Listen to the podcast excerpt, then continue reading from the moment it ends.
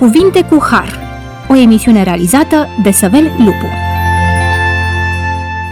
Bun venit la emisiunea Cuvinte cu Har. Sunt Săvel Lupu și mă bucur, stimați ascultători, pentru faptul că ne-ați primit din nou în casele dumneavoastră și vă mulțumim pentru că timp de 50 de minute veți rămâne alături de noi, alături de emisiunea Cuvinte cu Har. Discutăm astăzi pasajul din capitolul 18 din Luca, pilda Domnului Hristos despre fariseu și vameș, despre cei doi închinători care au venit la templu pentru ca să se roage înaintea lui Dumnezeu.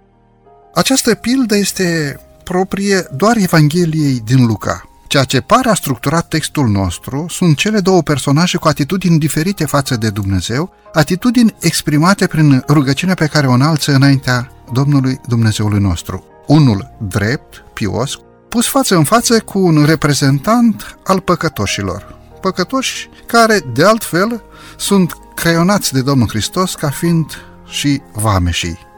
Conștient de starea sa păcătoasă, vameșul nu îndrăznește să-și ridice ochii spre cer, rugăciunea sa este o chemare în ajutor, solicită mila lui Dumnezeu, față în față cu fariseul care nu are cuvinte decât să se laude sau să-l informeze pe Dumnezeu despre atitudinea lui neprihănită. Cu autoritatea de Dumnezeu, Domnul și Mântuitorul nostru Isus Hristos trage o concluzie în dreptul rugăciunii celor doi oameni.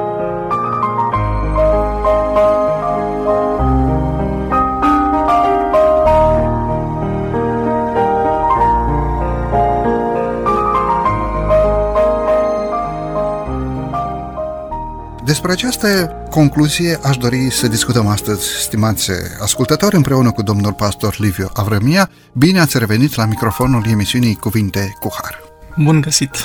Domnule pastor, pentru început, haideți să citim această pildă de pe paginile Sfintelor Scripturi și apoi să încercăm să deslușim înțelesurile a ceea ce Domnul Hristos a dorit să ne învețe.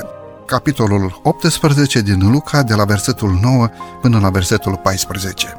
Am mai spus și pilda aceasta pentru unii care se încredeau în ei înșiși că sunt neprihăniți și disprețuiau pe ceilalți. Doi oameni s-au suit la templu să se roage, unul era fariseu și altul vameș. Fariseul stă în picioare și a început să se roage în sine astfel, Dumnezeule, îți mulțumesc că nu sunt ca ceilalți oameni, hrăpăreți, nedrepți, prea curvari sau chiar ca vameșul acesta. Eu postez de două ori pe săptămână, dau zeciuială din toate veniturile mele, Vameșul stătea departe și nu îndrăznea nici ochii să-și ridice spre cer, ci se bătea în piept și zicea, Dumnezeule, ai milă de mine păcătosul. Eu vă spun că mai degrabă omul acesta s-a coborât acasă socotit neprihănit decât celălalt, căci oricine se înalță va fi smerit și oricine se smerește va fi înălțat. Mulțumesc tare mult! Observăm din prima că Domnul Hristos rostește această pildă pentru a da un răspuns celor care se înălțau ca fiind favorizați înaintea lui Dumnezeu. De asemenea, Domnul și Mântuitorul nostru Iisus Hristos ne pune în față în față cu atitudinea celor doi oameni care merg să se roage.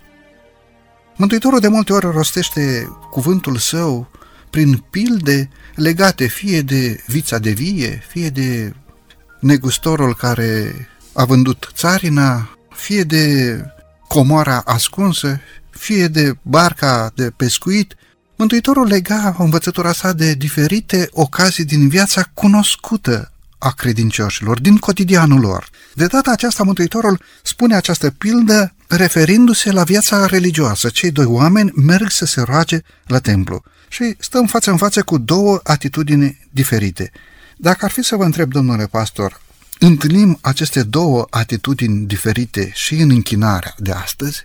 Sunt tipice pentru categorii de închinători de astăzi? Dincolo de religii sau dincolo de dogme religioase, întâlnim aceste categorii și în închinarea pe care pământeanul, credinciosul sau necredinciosul dorește să o aducă înaintea lui Dumnezeu, pe cine reprezintă cele două personaje?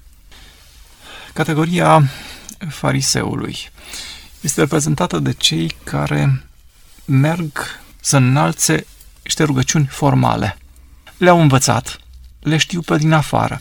Au poate o carte de rugăciuni pe care o memorează. Merg la biserică, înalță aceste rugăciuni, îndeplinesc un ritual. Au făcut și părinții lor așa, au făcut și bunicii lor. Cu alte cuvinte, mă încadrez în canoane. Și mă întorc acasă, știu că am plătit, știu că uh, am ascultat, știu că m-am închinat și m-am întors acasă. Dar ei n-au o legătură reală cu Dumnezeu. N-au o conștiință a stării de păcătoșenie, pentru că atâta vreme cât nu te duci pentru Dumnezeu la templu și nu ești conștient de calitatea sa de creator, calitatea sa de răscumpărător, de mare preot, de mișlocitor între Dumnezeu și oameni, tu n-ai cum să fii conștient de starea ta de om păcătos.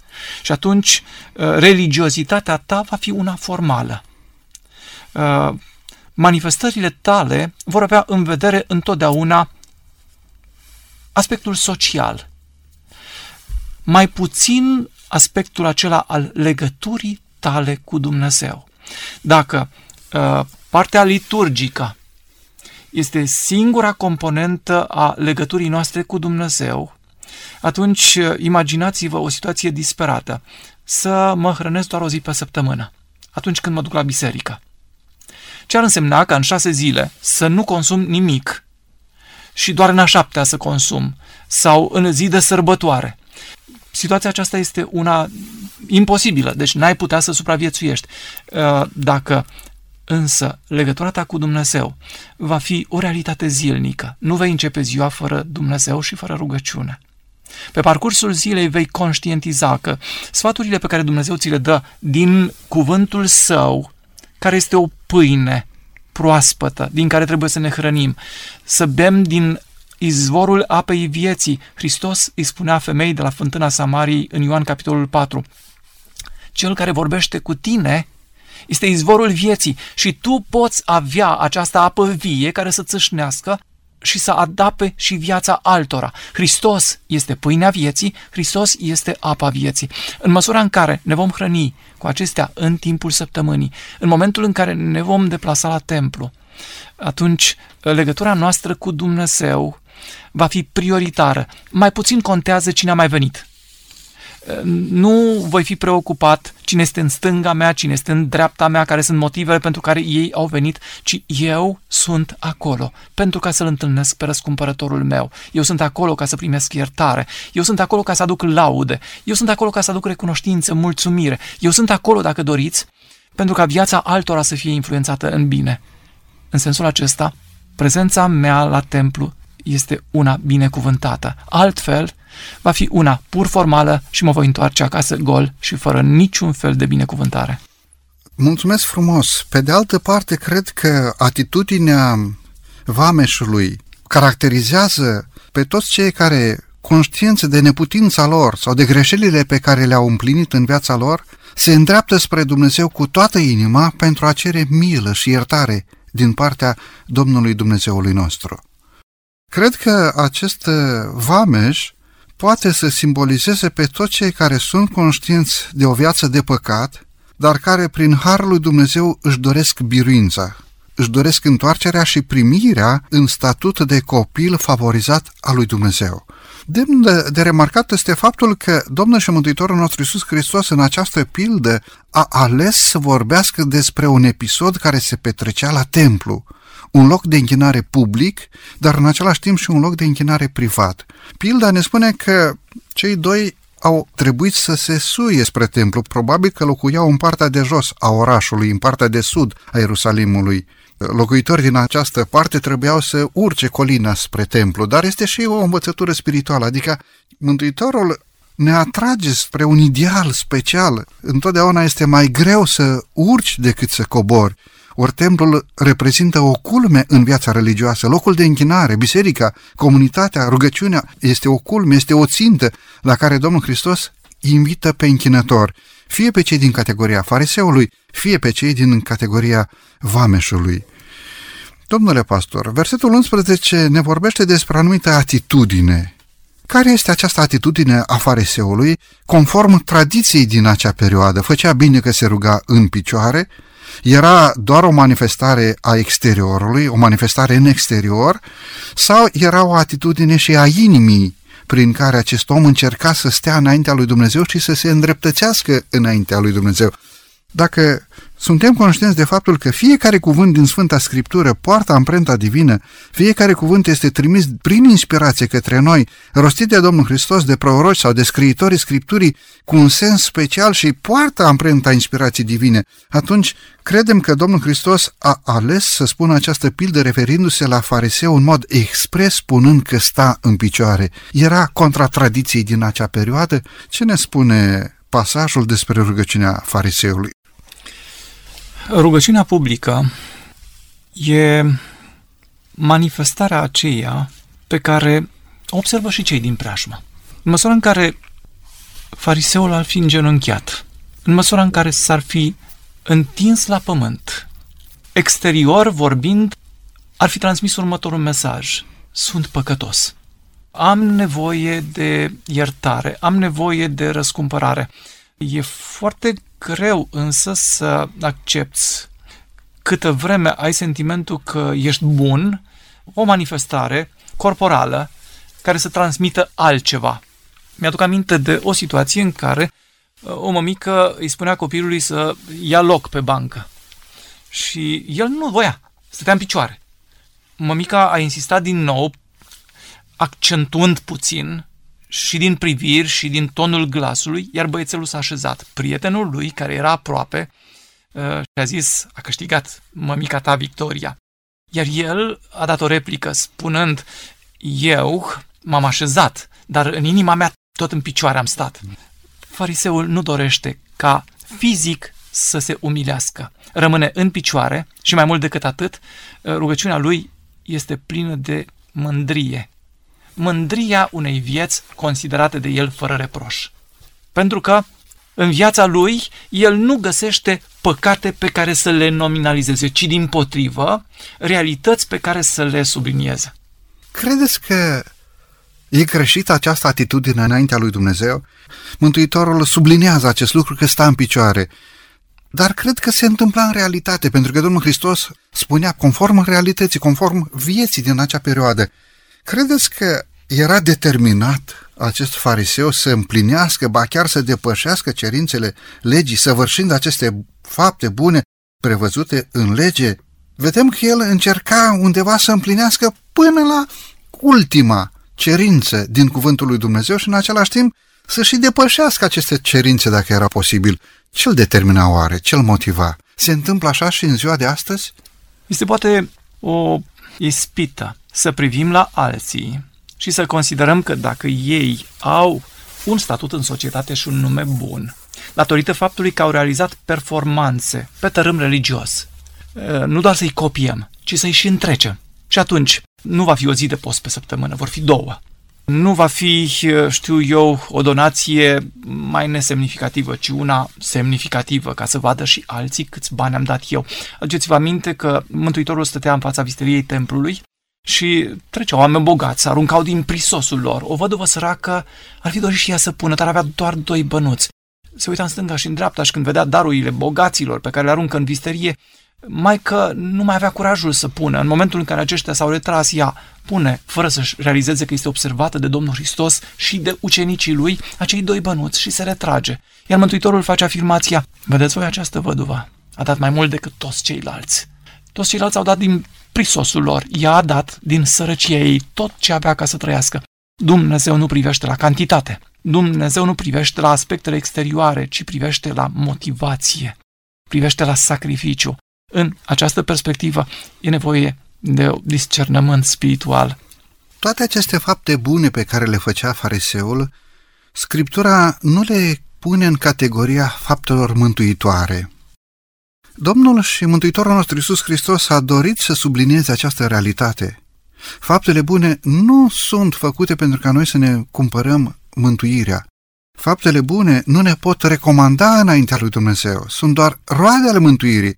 Sunt pregătite de Dumnezeu pentru ca noi să umblăm în aceste roade ale mântuirii. Cred că marea greșeală pe care o făcea acest bărbat era faptul că punea mai presus meritele sale decât meritele jertfei ispășitoare a Domnului Hristos. Cred că privea mai mult la sine și la ceea ce a făcut.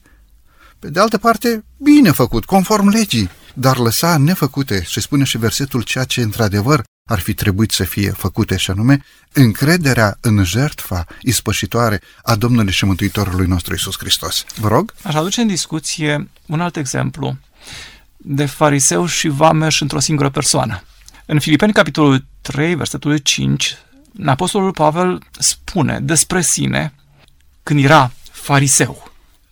Sunt tăiat în a opta zi împrejur, din neamul lui Israel, din seminția lui Beniamin, evreu din evrei, în ce privește legea fariseu.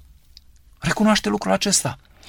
Uh, era mulțumit de sine în momentul respectiv, persecutor al bisericii, participă la uciderea cu pietra lui Ștefan, păzind hainele celor care îl omorau.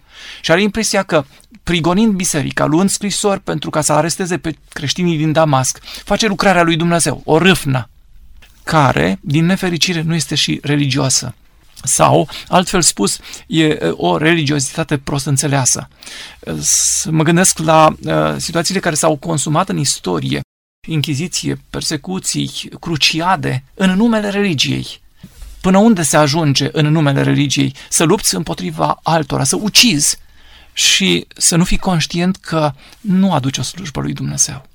Dar Apostolul Pavel, în 1 Timotei, capitolul 1, versetul 15, este de data aceasta vameș și spune, dintre cei păcătoși, cel mai mare păcătos sunt eu.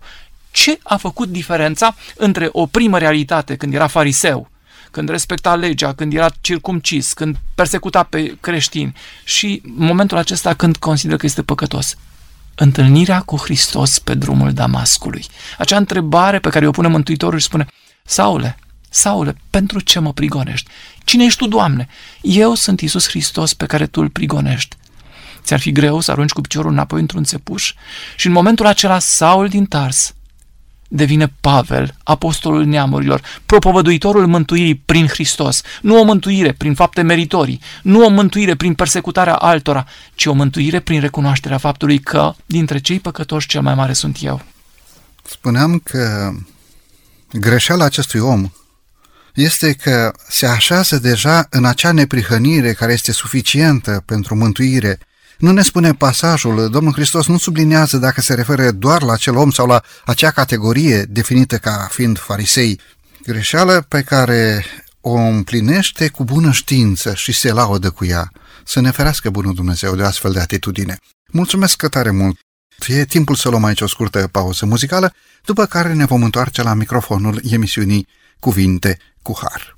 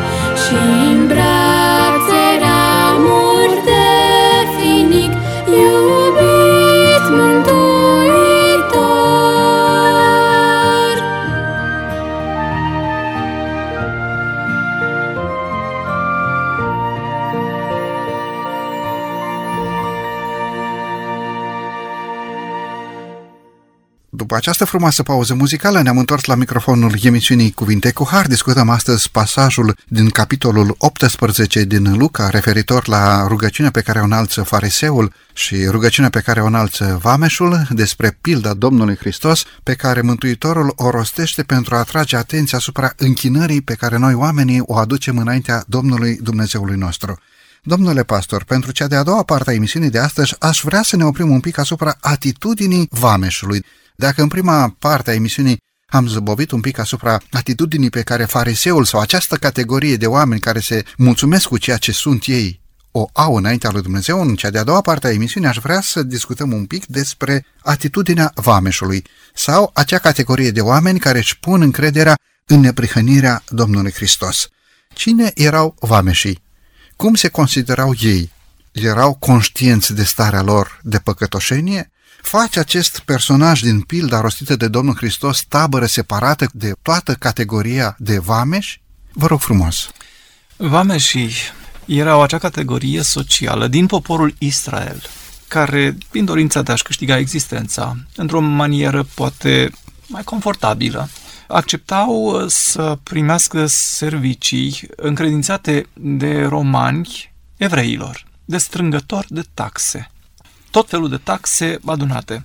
Din această perspectivă, ei erau considerați trădători de neam. V-ați vândut romanilor. Nu vă mai putem considera frați cu noi.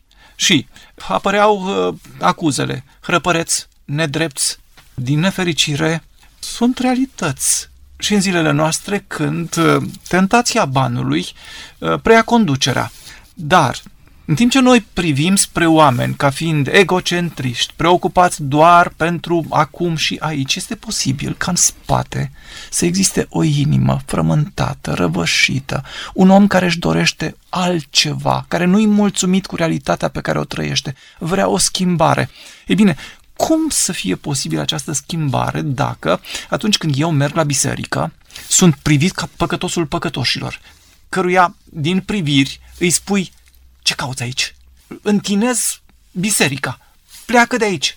Ceea ce ar trebui să găsească această categorie de oameni la biserică ar fi priviri calde, vorbe de încurajare pentru ca schimbarea să poată fi o realitate. Nimeni nu va fi schimbat vreodată prin judecăți aspre, prin critici acide, ci doar iubiți.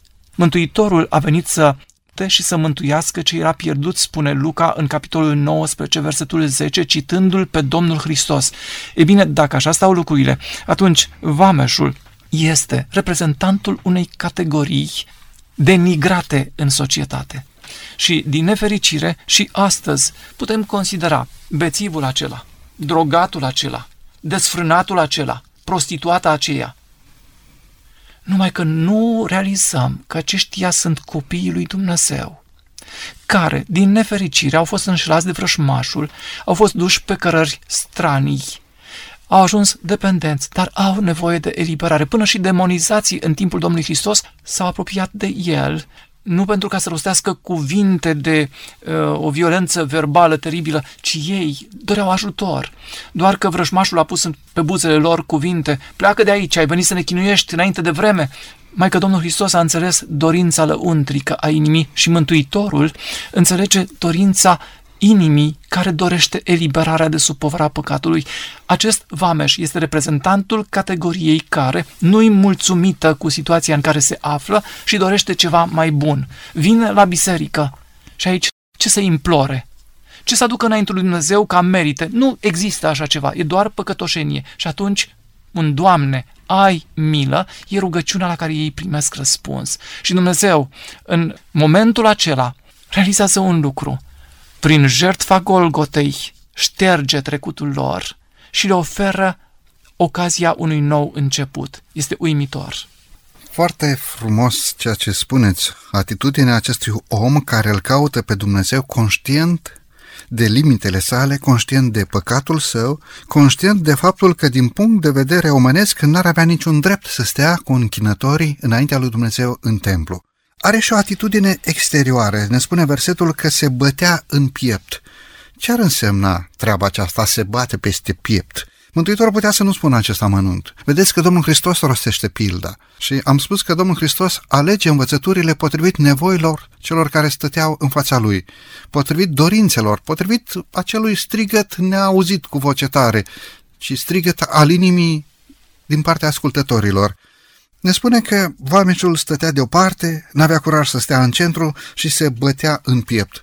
Cum ați descifra această atitudine, acest gest? Înainte ca ruga lui simplă, Doamne ai milă, să fie o realitate exprimată, prin gestul acesta a se bate în piept, sediul considerat, sediul alegerilor vinovate, e un mod de a mă auto-încrimina, de a auto-judeca. Nu sunt vretnic, sunt un păcătos notoriu. Înainte de a rosti cuvinte, el, prin uh, limbajul corporal, se acuză pe sine. El nu are să acuze pe nimeni. Pentru el, toți ceilalți sunt mai buni decât el poate. În sensul acesta, ce frumos ar fi să cultivăm o imagine mai bună despre alții. Atunci am fi tentați să sprijinim pe cel care cade, să întindem o mână celui care este obosit, trudit, împovorat de păcat, pentru că ne dăm seama că de acolo ne-a scos și pe noi Dumnezeu. Nu vom fi judecătorii fraților noștri, nu vom pronunța sentințe, nu vom executa aceste sentințe. Aduceți-vă aminte că în momentul în care Domnul Hristos a avut un moment critic când i-au adus o femeie prinsă în adulter și o întrebare insistentă din partea fariseilor, din partea cărturarilor. Ce zici? Femeia aceasta a fost prinsă. Care este judecata pe care tu o exerciți? Și Mântuitorul nu răspunde. El începe să scrie și scrie păcatele celor care erau judecători. Uh, unul câte unul pleacă, iar Mântuitorul se adresează femeii și spune, nici eu nu să te osândesc, du-te și să nu mai păcătuiești. Aceasta este atitudinea pe care Mântuitorul ne-a învățat să o avem față de categoria celor care, păcătoși fiind, recunosc păcatul, ei primesc iertare. Deși pilda nu ne spune foarte exact acest lucru, dar noi suntem așa cumva înclinați să simpatizăm cu acest vameș. Cu toate că Domnul Hristos nu spune că ce făceau vameșii era un lucru bun. Nu sublinează faptul că vameșii aveau o atitudine potrivită în societate. Ne spune faptul că vameșii erau chiar oameni care erau frunte societății, dar în multe cazuri Biblia spune că vameșii erau foarte aproape de prostituate, foarte aproape de cei nelegiuiți, erau considerați ca fiind chiar paria societății. De ce totuși, în modul în care Domnul Hristos a spus această pildă, parcă suntem atrași să simpatizăm cumva așa cu acest vameș? Ce era în atitudinea lui? Chiar această bătaie peste piept, sediul, spuneați dumneavoastră, al afecțiunilor, semn al pocăinței, al faptului că era conștient de starea în care era, chiar acest semn parcă ne face să cumva să simpatizăm mai mult cu el decât cu fariseul, care în ochii mulțimii era îndreptățit în ceea ce făcea. Ar fi de dorit să privim spre ambele categorii, și spre fariseu și spre vameș. Fariseul se raportează la legile date de Dumnezeu. Oare ar trebui să negăm existența acestor legi pentru ca să ne simțim confortabil când păcătuim? Până la urmă, care este rolul legii? Ea descoperă păcatul. Apostolul Pavel ne spune în epistola către romani în modul cel mai concret. Și în măsura în care Mântuitorul spune, ă, ei zic, dar nu fac, ă, Mântuitorul ne atrage atenția să facem ce zic, dar după faptele lor să nu facem, căci ei zic și nu fac. Pun poveri grele pe umerii altora, în timp ce ei nici măcar cu degetul cel mic nu vor să le miște. Vameșul e la polul opus, cealaltă extremă, omul păcătos. Omul care nu are legături cu religiozitatea, cu templu și totuși ne surprinde faptul că acest om ia decizia să plece din lumea lui, în care se poate simți confortabil, să vină în relație cu templu, în relație cu legea, în relație cu Dumnezeu și să nu se mai simtă confortabil. Pentru că în momentul în care te apropii de Dumnezeu, nu te simți confortabil cu păcătoșenia, cu vinovăția, ci vei dori să scapi de ea. Și nu poți scăpa prin nicio atitudine meritorie, prin nicio faptă, prin nicio donație, prin absolut nimic, pentru că mântuirea nu poate fi cumpărată. Nu putem plăti pentru iertare, ci putem să o primim în dar. Și vameșul o acceptă în dar. Fariseul nu are nevoie de mântuire, nu are nevoie de darul lui Dumnezeu și implicit îl respinge pe Iisus Hristos, care este dătătorul tuturor darurilor. În sensul acesta, ar trebui să fim foarte echilibrați, să nu respingem legea lui Dumnezeu și cerințele lui, ca să ne simțim confortabil în păcat, și nici în cealaltă extremă să nu ne dorim să ne apropiem de Dumnezeu, pentru că dacă deschid Scriptura, oh, atunci uh, voi fi vinovat și Dumnezeu mă pedepsește. Mai degrabă nu o deschid, mai degrabă nu cunosc voia lui Dumnezeu și atunci mă simt confortabil în păcătoșenia mea. Nu. Mie îmi place de Vameș. Îmi place de Vameș pentru că pleacă din zona lui de confort, se apropie de Dumnezeu, unde nu se mai simte confortabil cu vinovăția, dar ulterior se simte confortabil pentru că Dumnezeu a îndepărtat vinovăția. Tocmai aici este secretul Golgotei.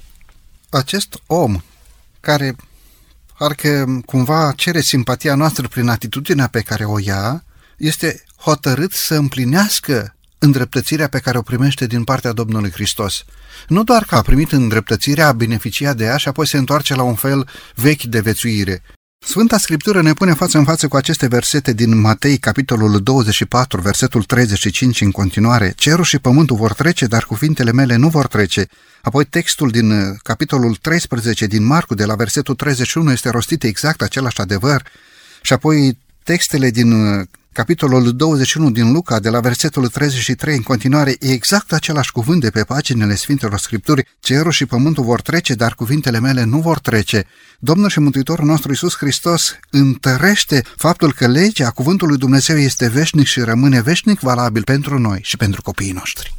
Domnule pastor, ce ne învață acest cuvânt din partea lui Dumnezeu? Ce dorește Domnul Hristos să ne transmită prin aceste versete descoperite atât în Evanghelia lui Matei, cât și în Marcu, cât și în capitolul 21 din Luca, de la versetul 33 în continuare? Ce vrea să ne spună Domnul Hristos prin aceste versete? Dacă ar fi să ne raportăm la fariseu, el are o cunoaștere a legii și se străduiește ca să o împlinească în litera ei, dar uită de spiritul legii. Aduceți-vă aminte de momentul în care Domnul Hristos discuta cu categoria fariseilor, spunându-le, voi sunteți preocupați să spălați partea de afară a paharului și a bridului, dar lăsați în lăuntru mizerie. Un asemenea vas nu va fi curat. Preocupați-vă mai degrabă de interior și atunci și exteriorul va fi curat. Aceste cerințe din partea lui Dumnezeu nu pot să fie împlinite și apoi neîmplinite, iarăși împlinite și apoi iarăși neîmplinite, ca și o școală la fără frecvență, ci Dumnezeu pune standardul îndreptățirii acolo unde l-a așezat odată pentru totdeauna. Cerul și pământul vor trece, dar cuvintele mele nu vor trece.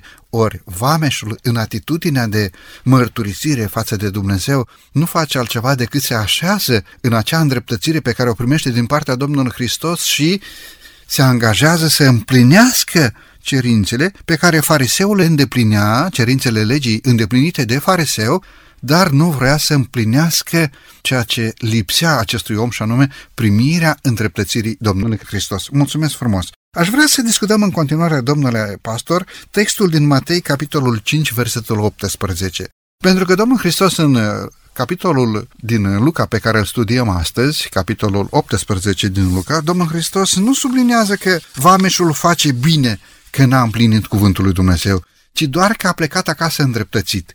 Domnule pastor, ce ne spune textul din Matei, capitolul 5, versetul 18, față în față cu acest cuvânt din partea lui Dumnezeu, față în față cu legea lui Dumnezeu, față în față cu ceea ce fariseul împlinea și nu doar acest personaj din uh, capitolul 18 din Luca, ci această categorie recunoscută de Domnul Hristos ca fiind împlinitor ai legii. Uh, în uh, Evanghelia după Matei, la capitolul 5, versetul 18, citim că ce adevărat vă spun, câtă vreme nu va trece cerul și pământul, nu va trece o iotă sau o frântură de slovă din lege înainte ca să se fi întâmplat toate lucrurile. Și poate ar fi bine să citim și 19. Așa că oricine va strica una din cele mai mici din aceste porunci și va învăța pe oameni așa, va fi chemat cel mai mic în împărăția cerurilor, dar oricine le va păzi și va învăța pe alții să le păzească, va fi chemat mare în împărăția cerurilor. Cu alte cuvinte, trebuie să fim conștienți să nu fim doar cei care observă litera legii și lasă spiritul, pentru că spiritul legii este dragostea. Voi ziceți, cinstește pe tatăl tău și pe mama ta. Bun. Dar ce faceți de fapt? În momentul în care uh, donați averea templului și părinții, printr-un cuvânt, corban, de dedicare a averii, părinții nu se mai bucură de sprijinul de care au nevoie la bătrânețe, atunci, cum stau lucrurile cu spiritul legii? Desfințați porunca lui Dumnezeu în folosul datinei voastre? Mântuitorul le mai spunea, ați citit că este păcat să prea curvești.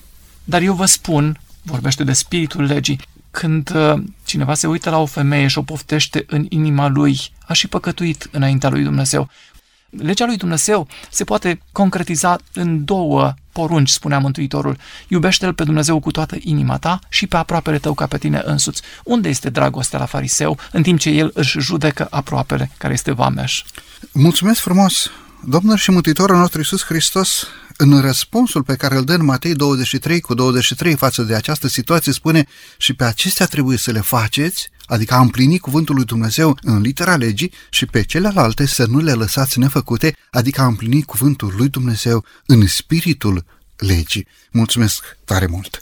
E timpul să luăm din nou aici o scurtă pauză muzicală, după care ne vom întoarce la discuția noastră de astăzi.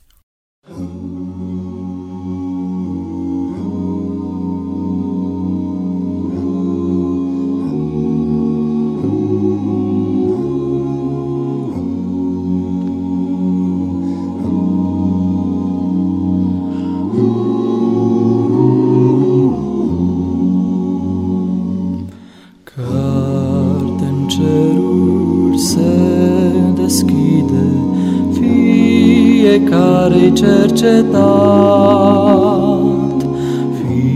fiecărui se răspunde, e murdar sau e curat.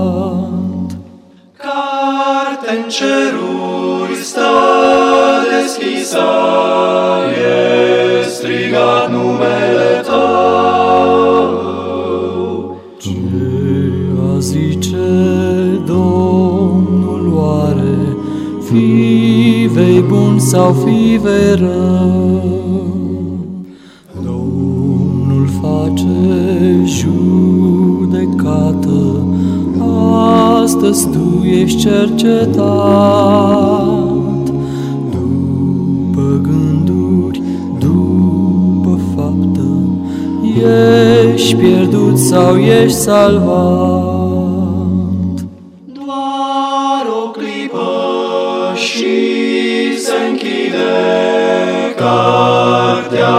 Pentru veșnicii.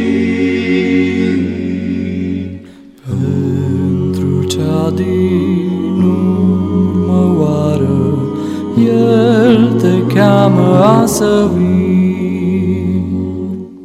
Pentru cine cerul plânge, peste carte a plecat.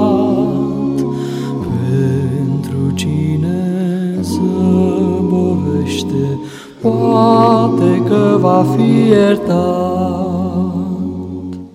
Pentru tine mai așteaptă încă o clipă Dumnezeu. Pentru tine încă o dată e strigat numele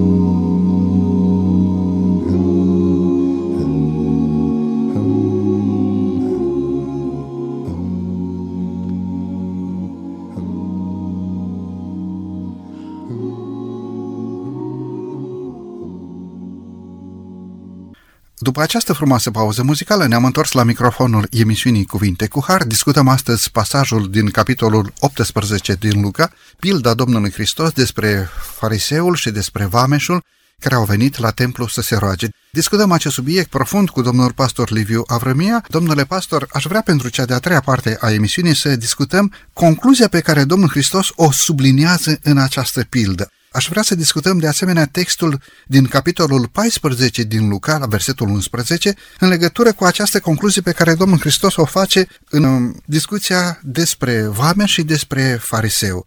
Domnul și Mântuitorul nostru Isus ne spune că cel din urmă a plecat acasă îndreptățit. Despre fariseu nu ne se spune acest lucru. Care este concluzia pe care Domnul Hristos o face în legătură cu această pildă? Vă rog frumos! Evanghelistul Luca, citând cuvintele Domnului Hristos, spune că oricine se înalță va fi smerit și cine se smerește va fi înălțat.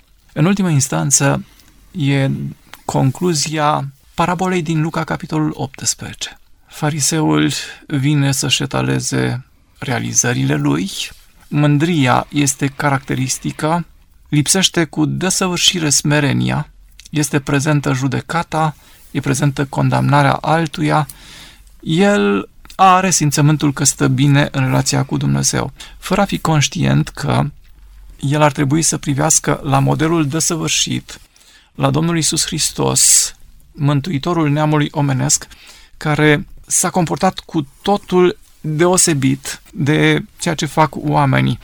El n-a crezut ca un lucru de apucat să fie deopotrivă cu Dumnezeu, ne spune Apostolul Pavel în epistola către Filipeni, capitolul 2, versetul 5, spune să aveți în voi gândul acesta care era în Hristos Isus, măcar că avea chipul lui Dumnezeu, n-a crezut ca un lucru de apucat să fie deopotrivă cu Dumnezeu, ci s-a dezbrăcat pe sine însuși.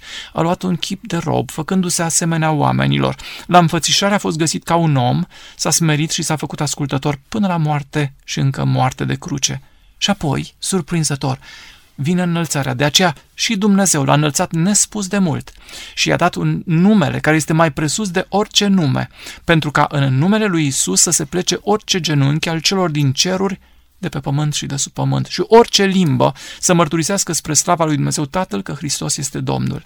Smerenia merge înaintea slavei, mândria merge înaintea pierzării. Aceasta este concluzia pe care Mântuitorul o face parabolei despre care noi am vorbit. Mulțumesc frumos! Domnul Hristos ne spune despre fariseu că și-a luat cumva răsplata, fără să concluzioneze nimic în dreptul lui. Despre Vameș, Domnul Hristos spune că a plecat acasă îndreptățit. Domnule pastor, pentru încheierea acestei emisiuni vreau să vă rog, ce înseamnă să mergi acasă îndreptățit? Ce este îndreptățirea? Și apoi, o întrebare imediat lângă aceasta, cum se poate obține îndreptățirea? Poate omul păcătos să fie îndreptățit? Clar este că toate faptele noastre bune sunt ca o haină mânjită înaintea lui Dumnezeu și nelegiuirile noastre ne iau ca vântul. Dacă putem vorbi de îndreptățire, putem vorbi de Hristos, care a trăit o viață fără păcat, care a câștigat uh, pentru noi dreptul de a ne răscumpăra prin dreptatea Lui. Cu alte cuvinte, are loc un schimb. În locul păcătoșeniei mele, Hristos spune neprihănirea Lui, sfințenia Lui, ca un dar în timp ce el a luat asupra lui nelegiuirea noastră a tuturor, așa cum spune profetul Isaia în capitolul 53. Noi credeam că este pedepsit, lovit de Dumnezeu și smerit, dar el era străpuns pentru păcatele noastre, zdrobit pentru fără de legile noastre, pedeapsa care ne dă nouă pace, pacea pe care a experimentat-o vameșul. Pacea aceasta n-a fost câștigată decât cu vărsare de sânge, cu vărsarea sângelui prețios al Fiului lui Dumnezeu. Și Hristos pune asupra mea dreptatea Lui. Îmi oferă neprihănirea Lui. În sensul acesta poate fi primită în dar din partea lui Hristos. Și mă pot întoarce acasă, socotit neprihănit și în pace cu Dumnezeu, în pace cu semenii. Mulțumesc! Este îndreptățirea, lucrarea lui Dumnezeu de a acoperi păcatul sau lucrarea lui Dumnezeu de a vindeca păcatul? Prin îndreptățire, noi suntem doar uh, preșul care astupă gunoiul sau suntem iertați și transformați prin Harul lui Dumnezeu spre a trăi o viață de sfințire. Dacă ar fi să ne gândim la rugăciunea Vameșului, el îl rostește cuvintele unei rugăciuni care fusese rostită de David mai înainte. Doamne, ai milă de mine în bunătatea ta, după îndurarea ta, psalmul 51, șterge fără de legile mele, curățește-mă cu isop și voi fi curat, spală-mă și voi fi mai alb decât săpada.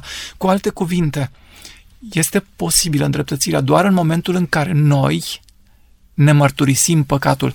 Păcatul nu poate fi acoperit decât dacă înainte a fost descoperit. Apostolul Ioan, în uh, prima sa epistolă, în capitolul 2, versetul 1, spune copilașilor, Vă scriu aceste lucruri ca să nu păcătuiți, dar dacă cineva a păcătuit, avem la Tatăl un mișlocitor, pe Iisus Hristos cel neprihănit. El este jertfa de ispășire pentru păcatele noastre și nu numai pentru ale noastre, ci pentru ale întregii lumi. În sensul acesta, ce mă împiedică să-i mărturisesc lui Dumnezeu păcatul? Să-l regret și să primesc iertarea pe care El mi-o dă în dar. Domnule pastor, mulțumesc tare mult. Mulțumesc pentru ultimele cuvinte pe care dumneavoastră le-ați spus. Iertarea pe care Dumnezeu ne-o dă în dar este darul lui Dumnezeu pentru noi oamenii. Este gestul pe care Domnul și Mântuitorul nostru Iisus Hristos l-a făcut atunci când a întins mâna pe lemnul crucii și în timp ce prigonitorii băteau piroanele în palmele sale, Mântuitorul se ruga, Tată, iartă-i, căci nu știu ce fac. Spun acest lucru deoarece poate printre ascultătorii noștri sunt uh, bărbați sau femei sau tineri sau copii care și-au trăit viața fără să știe ce au făcut sau fără să știe ce fac. Dar poate dintr-o dorință sinceră a inimii se întors spre Dumnezeu așa cum vameșul s-a întors în rugăciune adâncă și cerând mila lui Dumnezeu, acești oameni, noi toți putem să fim iertați prin sângele Domnului Hristos. Vă rog o concluzie pentru tema de astăzi. Aș cita din capitolul 55 din cartea lui Isaia două versete. Căutați pe Domnul câtă vreme se poate găsi. Chemați-l câtă vreme este aproape. Câtă vreme Mântuitorul Iisus Hristos este la dreapta Tatălui și mișlocește pentru noi, în calitate de avocat, el poate fi căutat. Versetul 7 spune să se lase cel rău de calea lui și omul nelegiuit să se lase de gândurile lui să se întoarcă la Domnul care va avea milă de el. Dumnezeu este un Dumnezeu milostiv, îndelung răbdător, bogat în bunătate. La Dumnezeul nostru care nu obosește iertând. Îmi plac aceste cuvinte. Dumnezeul nostru nu obosește iertând. Noi ca oameni spunem, m-am săturat să te tot iert. Dumnezeul nostru nu obosește iertând. Ce ocazie, ce binecuvântări putem primi ca rezultat al întâlnirii noastre cu Dumnezeu. Îi mulțumim lui Dumnezeu pentru această iertare care operează în dreptul fiecăruia dintre noi. Măreția lui Dumnezeu stă în faptul că această dragoste care ne-a oferit-o, ne-a oferit-o permanent și până la capăt, până când omul poate fi reprimit ca fiu și fică în împărăția sa cerească. Îi mulțumim lui Dumnezeu pentru această dragoste divină, să fim părtași de ea pentru noi și pentru copiii noștri. Domnule pastor, mulțumesc tare mult pentru prezența dumneavoastră în emisiune. Sunt surprins plăcut să constat că lui Dumnezeu îi se cuvine mulțumirea pentru jertfa Golgotei și pentru darul său în Hristos. Stimați ascultători, din toată inima dorim să vă mulțumim și dumneavoastră pentru faptul că timp de 50 de minute ați fost alături de noi, alături de emisiunea Cuvinte cu Har. Binecuvântarea lui Dumnezeu să fie peste familiile dumneavoastră.